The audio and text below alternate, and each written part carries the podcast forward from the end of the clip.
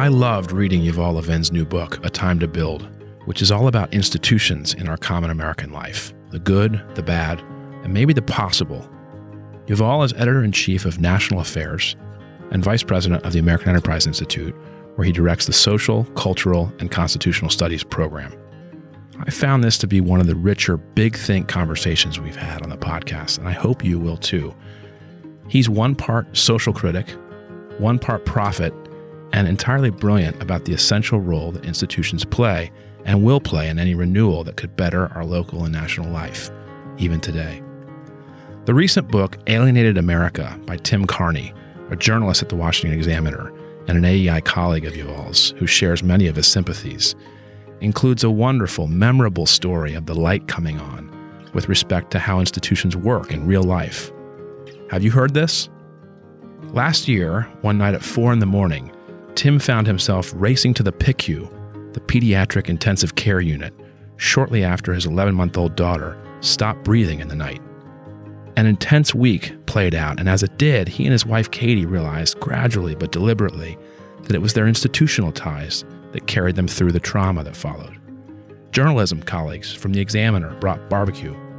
A libertarian organization where Tim was a board member sent a Grubhub gift card for food delivery service. Family members brought over chicken pot pie. Baseball teammates from a son's team coordinated kid playdates after school. And church friends covered the carpool. When you're down and out, your friends matter. But typically, those friends come from institutional ties. Of course, most of us have a basic awareness of this, even in spite of the ways in which our major institutions are faltering. And that brings us to the major insights in Yuval's book. First, he says institutions shape us more so than we often think. From family life to Congress, from the university campus to religion, and differently to the military, it's through our institutions that we learn right from wrong. But today we're flirting with fire, turning many of our institutions, quote, from molds that shape us into platforms where we can perform. The book has all sorts of examples. And Yuval talks today on the podcast about Congress, the presidency, campus life, journalism, religion. Too often, whether we're posting an image assuaging picture to Facebook, or perhaps as a journalist taking substantial time to grow a Twitter following, we pivot all too easily from basic duty, solidarity, responsibility, and decency that puts the focus on the other, not self.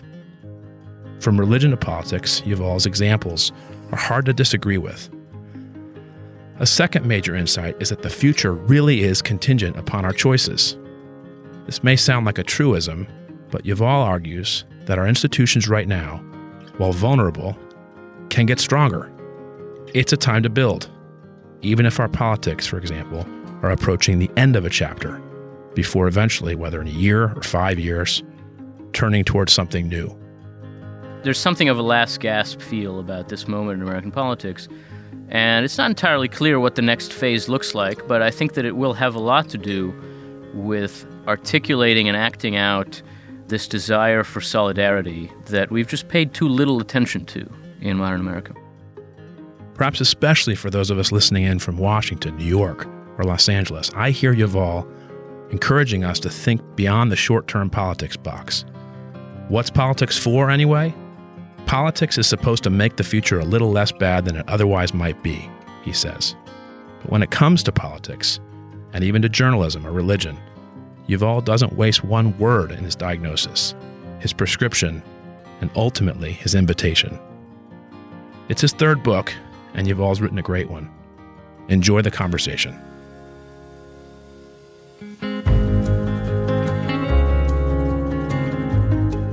Thanks, Yuval, for doing this. And we're missing Tim Carney, author of Alienated America. And, uh, he's here in uh, spirit. He's here in spirit. Yeah, yeah. He's probably in some kind of form, writing a piece for family. Maybe you could just start off by telling us a little bit about why you wrote this book, what you saw, and why is it that we perhaps no longer seem to trust our institutions like. Yeah. Well, thank you.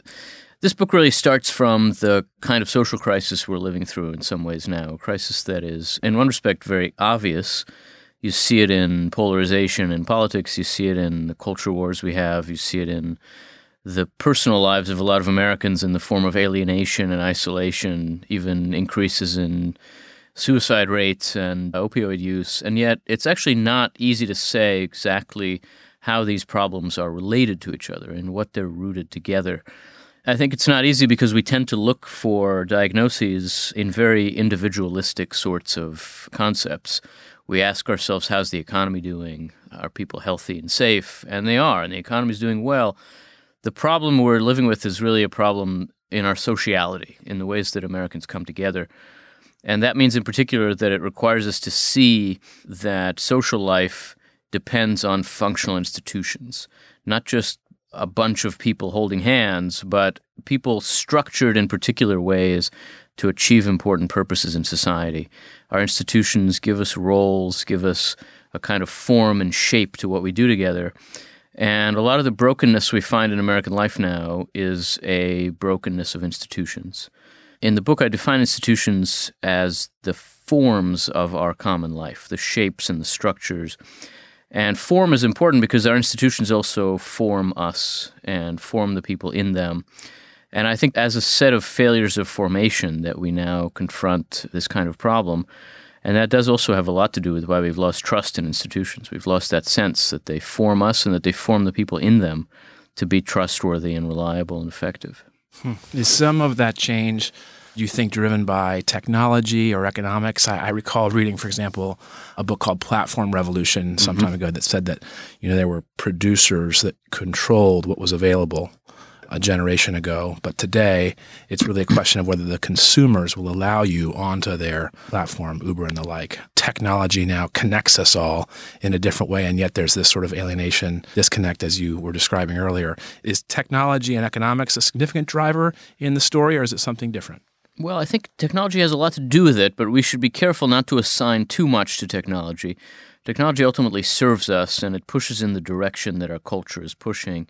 I think of it more as an effect than a cause. I would say there are a couple of drivers of a loss of confidence in institutions. Some of them are very obvious, like institutional corruption, people using institutional positions to advance their own ends in corrupt ways, or just incompetence. We find that some of our institutions just aren't very good at what they're supposed to do, and that drives people to lose confidence in them. But those things are not new, right? They're always evident in the experience of any society and they don't explain why we've had this incredible collapse in trust in institutions. I think something that is a little newer is the sense that our institutions don't seek to be formative. They're not trying to shape us, they're trying to elevate us, to display us, to let us express ourselves. And that move from formative to performative institutions has a lot to do with why we've lost trust in some important American institutions. And the few exceptions to that pattern really prove the rule because the military, for example, an institution we do still trust, is unabashedly formative. It clearly shapes people. And that's a big part of why we continue to trust it we look at a lot of our other institutions and they just seem like they're stages for people to stand on and yell about what they don't like in American society. And that kind of institutions is inherently harder to trust. I think technology has exacerbated this. It's allowed us to treat everything as a platform. It's also given us platforms. You can just go on Twitter and spout off, regardless of your institutional responsibilities. But I don't think that the technology is ultimately at the bottom of that story there's a fragmentation and liberalization of American life that has been going on for decades, and that is the reason why we use our technology the way we do. Hmm. I've heard you elsewhere talk about, as somebody who's studied political theory, political philosophy, how we get started. That there's a Lockean story, a Rousseauian story to how things get going in society, especially uh, born free and everywhere in chains. Mm-hmm. And but yet in real life, that isn't so much the way it works. You Can talk about that in terms of the origin story for how eventually a state should emerge, born into families? How does the yeah. real life experience counter some of the claims that, that perhaps we could be more performative? Well, I think that at the bottom of a lot of our culture war differences, there is really a debate about anthropology. What kind of being is the human being? And I think there is one side of that argument where I tend to find myself, which says that human beings start out imperfect, fallen, sinful, wayward, whatever it is we want to say, and we require formation before we can be free. And that formation is what our institutions do for us, from the family and the community and religion on up. There's another argument that says human beings start out free and they're oppressed by social institutions that are meant to empower other people over them. And what we require from a politics that's oriented to justice is liberation liberation from those forms of oppression that could then let us be free. These are both ways of describing a liberal society. They're not outside the framework of our politics. This disagreement defines the framework of our politics. It's two different ideas of what the free society is for that are at war with each other in an amazing number and array of different places. And oftentimes, what we're really arguing about is whether what we want from our politics are means of formation or means of liberation. If you think that the human person needs formation, you have low expectations of the human person. You think that left to themselves, things will fall apart very quickly. You tend to be impressed with institutions that promote order and justice and freedom over time. You want to preserve those, conserve those. You're probably some kind of conservative. If you think that ultimately what we need is liberation, then you expect that left to themselves, things will go great. And the reason they don't is because some people are well served by an unjust social order. And so you want to break down that kind of order. You think we could do better starting from scratch. And you're probably some kind of progressive of one sort or another. That difference runs very, very deep in our society. It defines a lot of political questions that on the surface don't seem like they run that deep.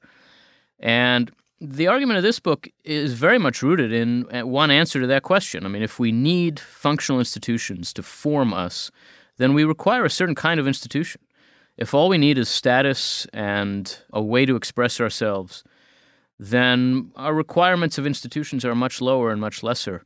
So I understand this problem through a lens that is a, a fundamentally conservative lens. I think the argument can appeal to people who aren't themselves on the right, but ultimately, there is a left right difference here. And to see our problems through this institutional lens is to see them from the perspective of someone who takes the need for formative institutions seriously.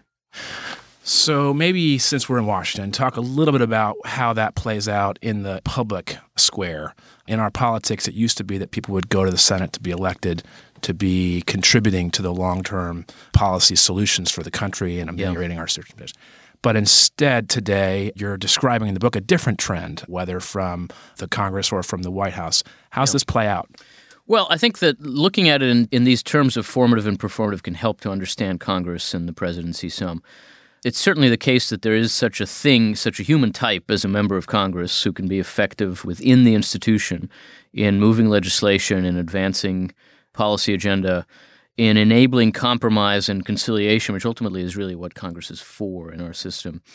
But a lot of members of Congress now understand the institution as a platform for expression and see their role as channeling and giving voice to the frustrations of the voters who sent them there.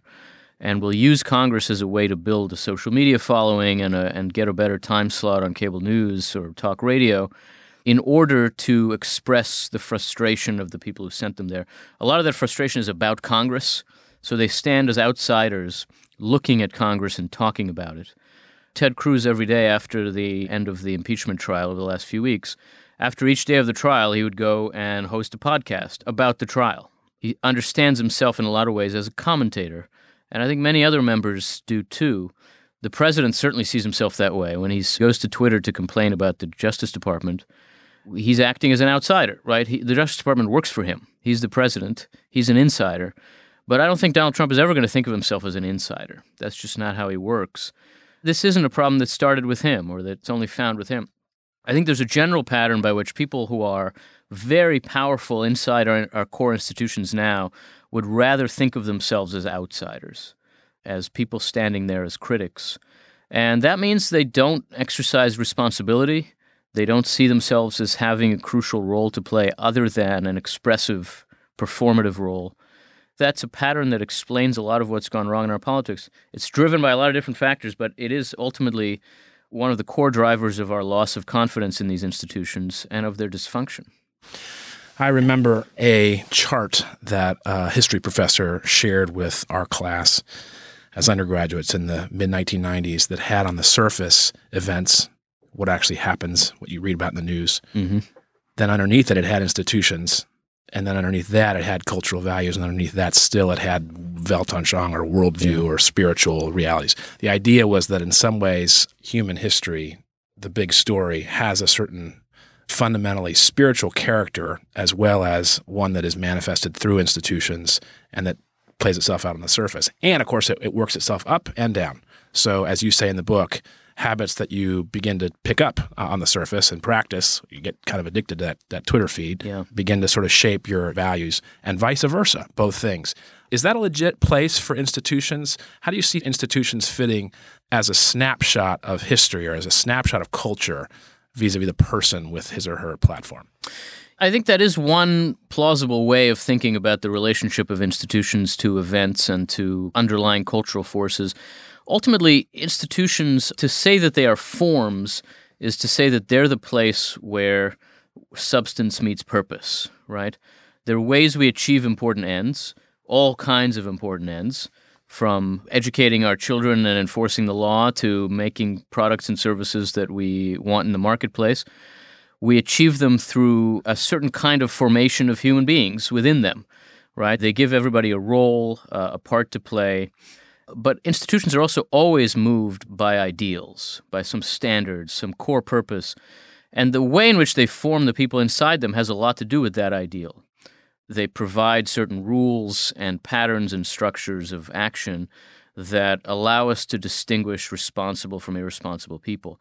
That's a lot of what our institutions do for us. They let us tell who's serious from who's not, who's telling the truth from who's lying, who's an expert and who's just an amateur when our institutions get flattened in the way they have now and all become indistinguishable from each other and interchangeable platforms, it becomes much harder in society to tell the difference between between expert and amateur, between reliable and unreliable, responsible and irresponsible.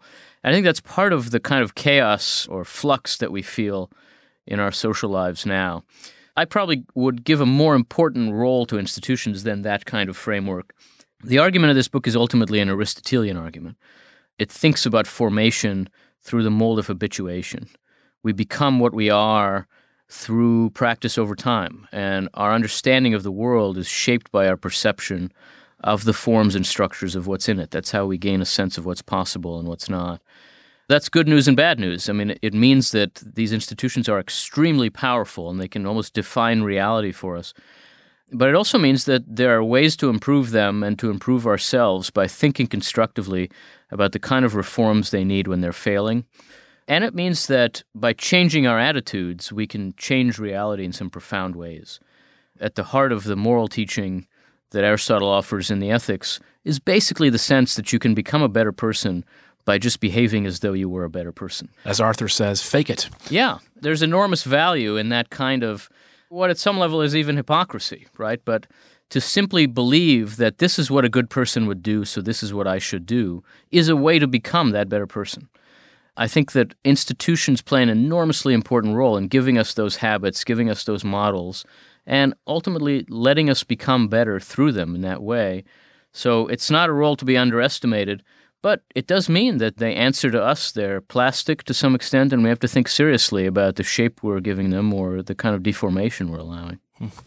So you've talked about a little bit thus far politics and also talk at some length in the book about family. I wonder if we could talk about two institutions in particular religion and journalism, mm. which this project does a good bit of work with.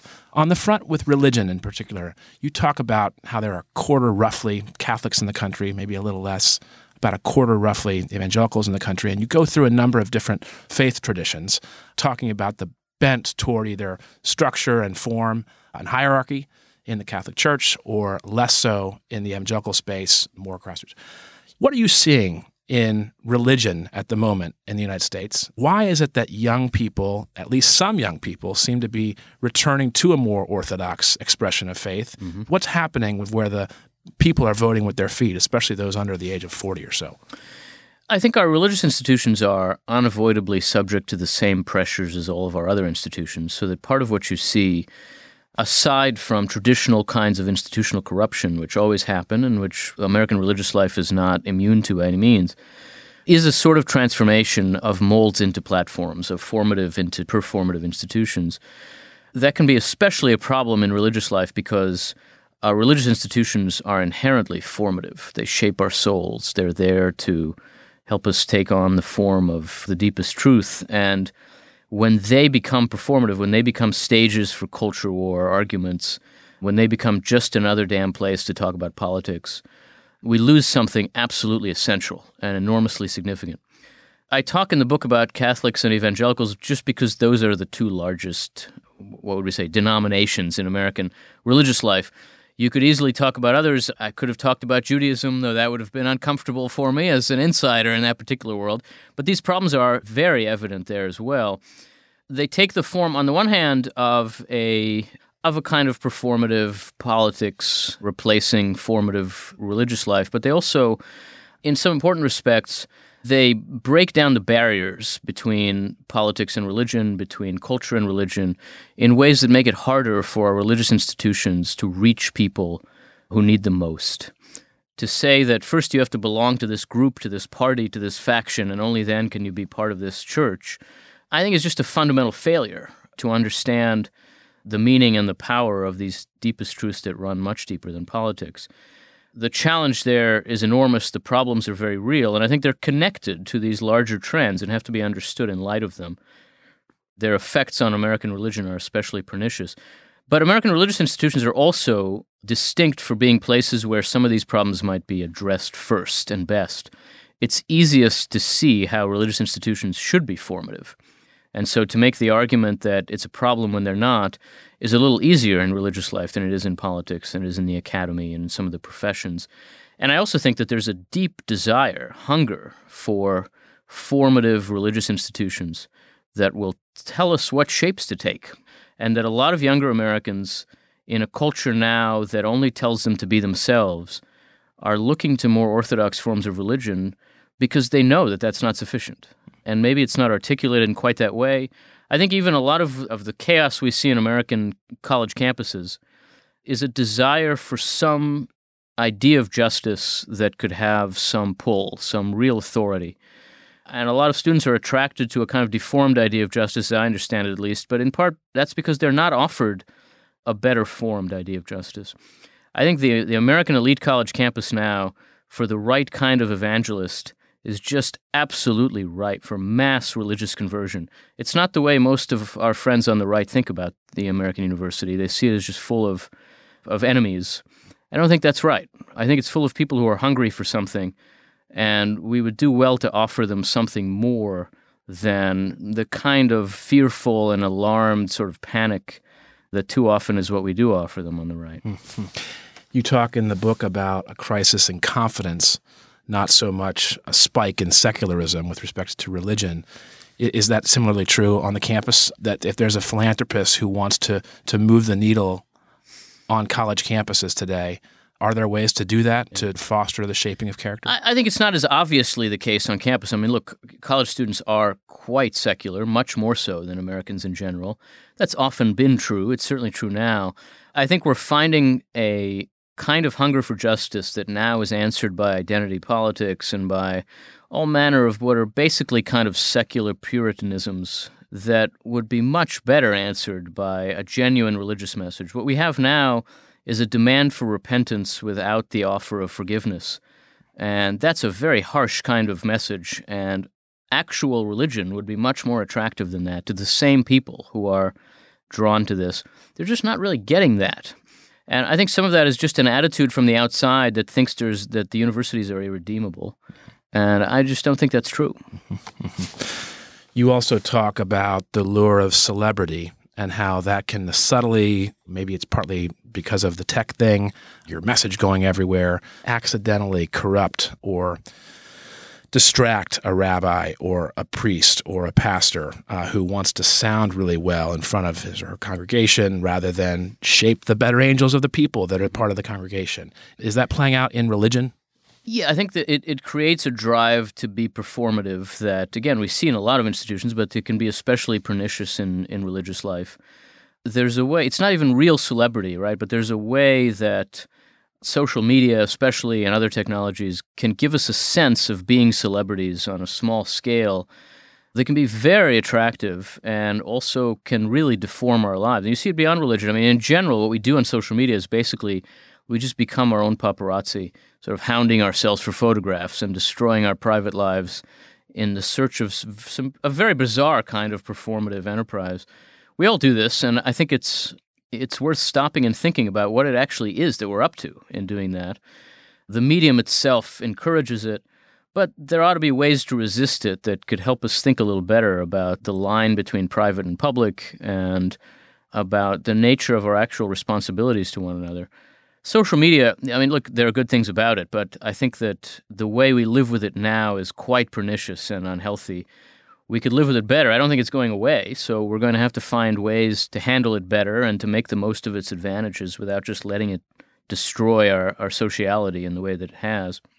In a lot of ways, it has contributed to all of these dangerous patterns that the book points to and made each of them a worse version of itself. So maybe we could shift over to journalism a little bit. Maybe the guilds aren't like what they used to be in various professions, but you say in the book that, you know, to be an accountant, you got to learn how to be an accountant. To be a plumber, you got to learn how to be a plumber. Journalism sometimes today rewards likes and interactions. Bandito machine at the Post tracks your levels of readership and the like. Ben Sasse talks about politainment mm-hmm. rather than clear outstanding sound journalism. So, what's journalism look like from where you sit? There are a number of journalists who, who listen, and how could it get better? Well, I think journalism is distinctly vulnerable to some of these pressures. I talk about journalism in the book in the context of talking about the professions. And what professions really offer us as institutions is a framework for legitimacy and authority, right? They give us rules and boundaries and structures, processes that let other people trust us. And for journalists, that process looks like a sort of version of the scientific method, right? Where ultimately you're able to take some pride in your own humility by saying, this much we've proven, that's what we know, and we don't know more than that. And at its best, the ethic of journalism can make it easier to trust what people tell you. What we find now in contemporary political journalism in particular is that there's enormous pressure for individual journalists to take themselves out of that framework within the institutions they work in, the layers of editing and verification, and to just stand alone exposed on a platform, on Twitter or sometimes on cable news or uh, in other ways, and engage in what is a kind of mix of professional work product and personal opinion that tries to be funny and winning and have a great personality to build a brand, to build a following the trouble is that it blurs the line between what the profession does and is and what this individual does and is. That is just the best possible way to shred the public's confidence in professional journalism. So that if you look in on Twitter right now, you'd find a lot of professional journalists deprofessionalizing themselves in public, making it much harder to know whether and when they ought to be trusted again, outside of the boundaries of the professional institutions that they're generally part of. A lot of journalists will complain about the impropriety of a lot of what President Trump does, and they're right. But if they think about the way in which it's improper, there's a very unnerving analogy between the way he behaves relative to what the presidency is supposed to be and the way they're behaving relative to what journalism is supposed to be. They're both basically engaging in a kind of self indulgent version of the real thing, an almost celebrity version of the real thing that makes it much harder to do the real thing. Journalists just have to step back and think about where the public's trust in them is supposed to come from. And ultimately, I think that should cause them to change their habits quite a bit. Now, they face a lot of economic pressures to do what they're doing, so it's no easy thing. But if you just think in professional terms, the New York Times should not allow any of its reporters to be on Twitter, period. It obviously does that because they find readers that way, but it's important to surface that trade off and understand the costs of it, which are enormous. At a time when a number of people are rethinking how often they go up to New York to get on a talk show for two and a half minutes or for four and a half minutes and where to prioritize their time, that's a really a really helpful word. You've talked elsewhere about things getting better and worse at the same time. I wonder if you could talk about why Yuval Levin is not on Twitter, why you edit a magazine that's out every three months and have been doing that for what, since 2000? 10 years or so, yeah. Yes. Well, yeah, I mean, these things are countercultural in some ways, right? I do think life in America always is getting better and worse at the same time. That's just the kind of conservative I am. I don't think history takes one direction. And we have to see the things that are getting better alongside the things that are getting worse and use those to try to help some with what's getting worse. I'm not on Twitter because I just think that it would be counterproductive to everything that I would want to achieve. I think I see the attraction of it. It's certainly a way to build an audience, and it can be a lot of fun, I'm sure. But ultimately, it forces us to think and express ourselves in terms where somebody in my line of work just isn't likely to be able to add much value to anything in the world in the form that Twitter provides us. So I don't think it's a way to contribute or advance much, and I don't do it. The format of National Affairs, which is a quarterly magazine, is just an expressly countercultural effort. I, I think there is a niche there. I think there's a niche for slower and longer. It's not a massive niche. That's why it's a niche, right? There's an audience, there's a need, there's a demand. We also have to think about where we each can add something. There are people who can do some good on Twitter, I'm sure. And there is a lot to be gained by both the proliferation and the immediacy of a lot of sources of information. But we have to see also what's lost and what might be done about it. And one of the things that might be done about it is to create some forums for deeper and longer reflection on our public life, which we're just very short on now. I wonder if you could just dilate a little bit on the feeling of dissatisfaction that, in a sense, sets the table for this book. It seems as though there's an abnormal level of that. As you say, the economy is doing well, and there are lots of things that we could celebrate about how far our advances have made yeah. our general life compared with our 100 years ago. You just say a little bit more about how that dissatisfaction should exist and should motivate us either to do good in institutional formative contexts or otherwise? Well, I think that we live in a liberal society like this. We live with a certain set of theories and frameworks that try to explain ourselves to ourselves. And those tend to be very individualistic, they tend to be very materialistic. They're measures of freedom and choice and wealth and prosperity. And by most of those measures, we're doing well. This is a good time, not a bad time. The fact that we, at some level, know we're not quite doing well and that there is this really profound sense of dissatisfaction in our politics should offer a kind of hint to us that those measures are not everything. That man does not live by bread alone, and that man does not live alone, and that ultimately we can't be happy if we don't flourish together with other people. We don't have enough vocabulary in our politics to describe our need for sociality and for community we have a great vocabulary of liberty, but not a great vocabulary of solidarity. And the problem we have now is a, is, is a solidarity problem. I think we've gone through a half century and more in America where our politics was really a politics of liberty. The two parties were arguing with each other about who owned this concept of liberty. Is it fundamentally economic freedom? Is it cultural freedom? Is it liberation? Is it libertarianism?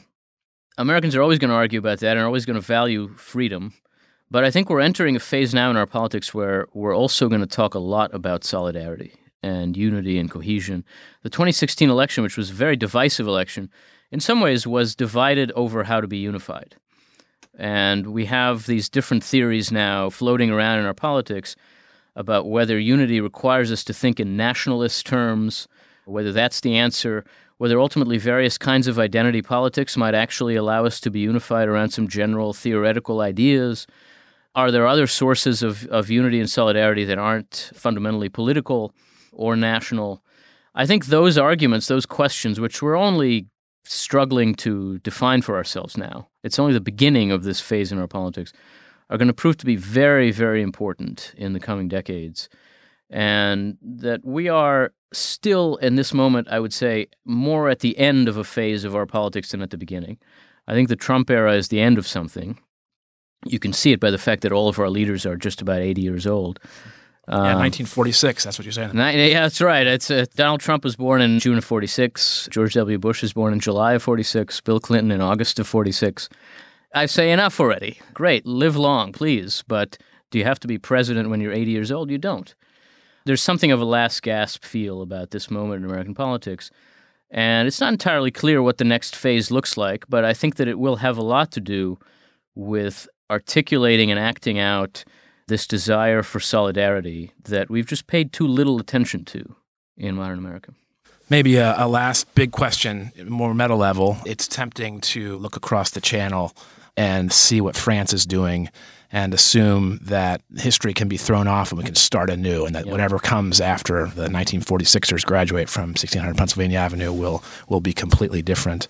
But in reality, as you've written about elsewhere, Burke has this sense of history yeah. and gradual reform that suggests that there's in fact quite a lot of continuity in the major breakthroughs. And I wonder, you've talked about the book at this point probably with quite a number of people. Do you have any sort of meta level, most interesting feedback, most interesting pushback, most interesting challenges? A little bit of a moralistic book. More than a little bit, yeah. Yeah, yeah. But it's not a sermon exactly, it pricks the conscience a bit. Yeah. In interacting with a lot of other people, is there any one or two things that you've taken away that you think are also notable? Well, there's certainly a pattern. I mean, I would say people react to my general hopefulness by pointing to various reasons to believe that all is lost. It's a natural way to respond to a book like that, I think. You can always say, well, this just seems like such a huge problem that the kinds of small first steps that I point to, a lot of which are basically about changing our own attitudes about our own responsibilities, couldn't possibly be enough.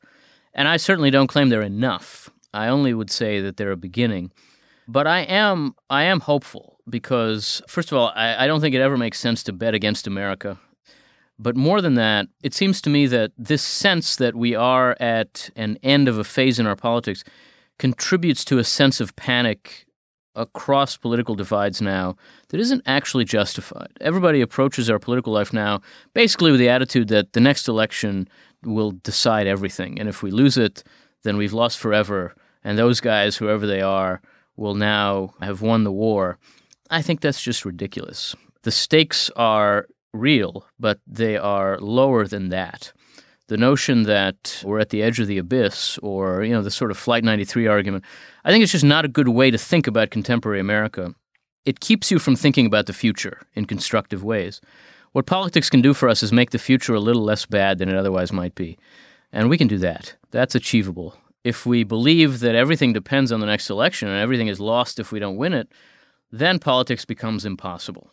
But ultimately, in our kind of society, the purpose of politics is to find accommodation and compromise, to create and to sustain spaces for people to build flourishing lives for themselves. That is very achievable. This country has a lot going for it. I think there's a lot of promise in the world that the rising generation is rising into. There are problems too, but we face much bigger problems. And we need some perspective on this to help us see how to focus our energies and how to think about the kinds of challenges we face. That sense of perspective is completely missing now in American politics on all sides. And part of the argument of a book like this is these problems really begin from some attitude problems that we each can do something about. And if our expectations of politics are realistic, then they can also be met. Don't panic, just worry. Just worry. Many thanks, Yuval. Thank you very much. very much.